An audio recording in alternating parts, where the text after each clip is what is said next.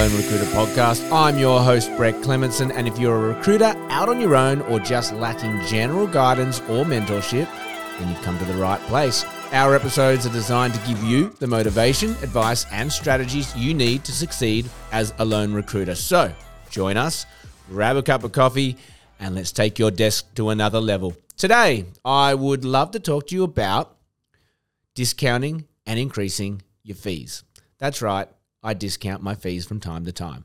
Whoop de doo. And I bet you do as well. Do we like doing it? No, we do not. Do we do it?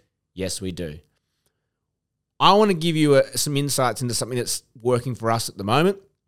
I haven't seen it a lot, and I think there's some real merit to it, and I want to let you guys in on that. So, as recruitment agencies, as you would know, our fees are typically a percentage of base and super, and it would probably range anywhere from I've seen anything from eight percent up to thirty percent. So you're still you're obviously sitting somewhere in between that. If you're above thirty percent, good on you. Maybe you need to come on this podcast and tell us how you do it and, and um, share your insights there. But look, typically they're the rates. Um, from time to time, obviously, clients ask for a discount, and if you're a good recruiter, you hold your ground. You explain to them why you you are charging that much and what the value is, and and hopefully they agree to your rates. But look, sometimes there are factors outside of our control, or there might be some strategic reasons why we would discount our rates. You know, we saw COVID hit, and we went, okay, there might be a short on ro- roll, so let's let's do what we can to just keep the money coming through. Or there might be a cultural rate within your market. You know, it might be like an engineering practice is you know 15% or the legal market is 20%. It, you know, there might be that there. Um, you might strategically want to be getting into a client and just saying, look, I'll do a discount to get in the door. Let me show you what you can do. And then we can review from there. The mistake I think I see people make is that they reduce the percentage. And the reason why that's a mistake, if they're going from, say, 15% down to 12%, or if they're going from 20% down to 15%, it is near impossible to push a price up. People say, well, I've been getting this percentage all along. Why can't I continue getting it? It's working for us. It should be working for you. You're getting the roles. Okay, I can see your logic, but we've all had those conversations. And it is hard to say, I'm now going to give you the same service, but I'm going to charge you more for it. Correct?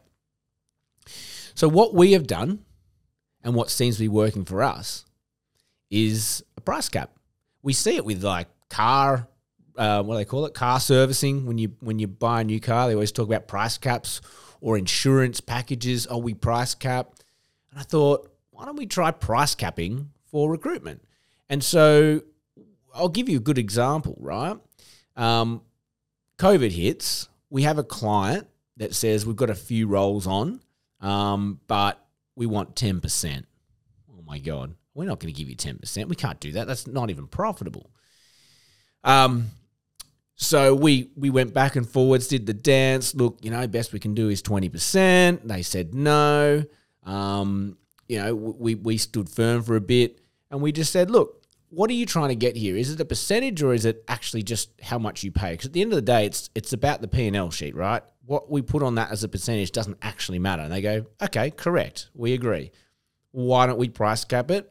And we put an expiry date on on the terms, and then we can give ourselves a run at these roles, and we can review them after that. Most people will say yes to that because they're getting what they want, right? But what you're doing is getting your foot in the door. You get it approved to them that you can deliver and what they need. And then when that expiry happens, you have the conversation. Hey, the price cap's up. I've loved working with you. You've seen what I've done now. We have no choice but to do this. Nine times out of 10, you will be okay. You may have to extend the price cap, or at that point, if they still refuse to do it, you just reduce the price cap. You know, okay, well, look, I'm giving you a price cap at 20K. I'm going to have to increase that to 25K. You get the gist. So, um, we, we had a scenario where, where this happened, um, and we realized we, we, did. We had a price cap at 20 grand. We did a couple of rolls. It was fine. It's, it was good for that market. It made sense. It just kind of firmed up the, the, the pricing for the client. Um, But then, then we landed a 400k salary role for like an eight back role, and we realized we have price capping at 20k, and we went, "There's like this is a this is a hard search. This is there's no value in this for us." They told us we were the ones to do it, so we had to have that conversation to say, "Look, we have a price cap in place at 20k, and we cannot have that there for this." role it doesn't make sense to our business you won't get the results you're looking for and it was a very simple, okay, that makes sense. As long as your percentage can be, you know, in line with the other providers, which was still quite high, um, we can take the cap off. So it ends up being a 60K fee. Um, and I don't believe we would have been in a position to get that brief if we had not done the price capping to start with. So you can see, I'm hoping what you get out of this today is that if you are in a position where you think it a, price reduction needs to happen, or um, you know, uh, for, for whatever reason, whether that's because strategically you want to get into a client or economically you feel you need to protect yourselves and you need to come come to the party, um, don't reduce your fee. Don't reduce your percentage. Give them a price cap, make it fair. And the beauty of this is that you're actually, for the lower level roles, increasing the amount that you're invoicing as well. So the, the issue with re- reducing the percentage is that all levels reduce, right? When you put a price cap in place, you're securing the blowout for the client, but you're still getting you're still getting your fair return for the lower levels. So there's a there's a there's a few reasons why price capping is way better for you than reducing your fee. Uh, that's that's it in a nutshell. So so we have for you today. The short, sharp one, seven and a half minutes. Very happy with that. Uh, if you got any value out of today's episode, please subscribe, share, recommend this podcast. It really does help us grow and get this out to a wider audience.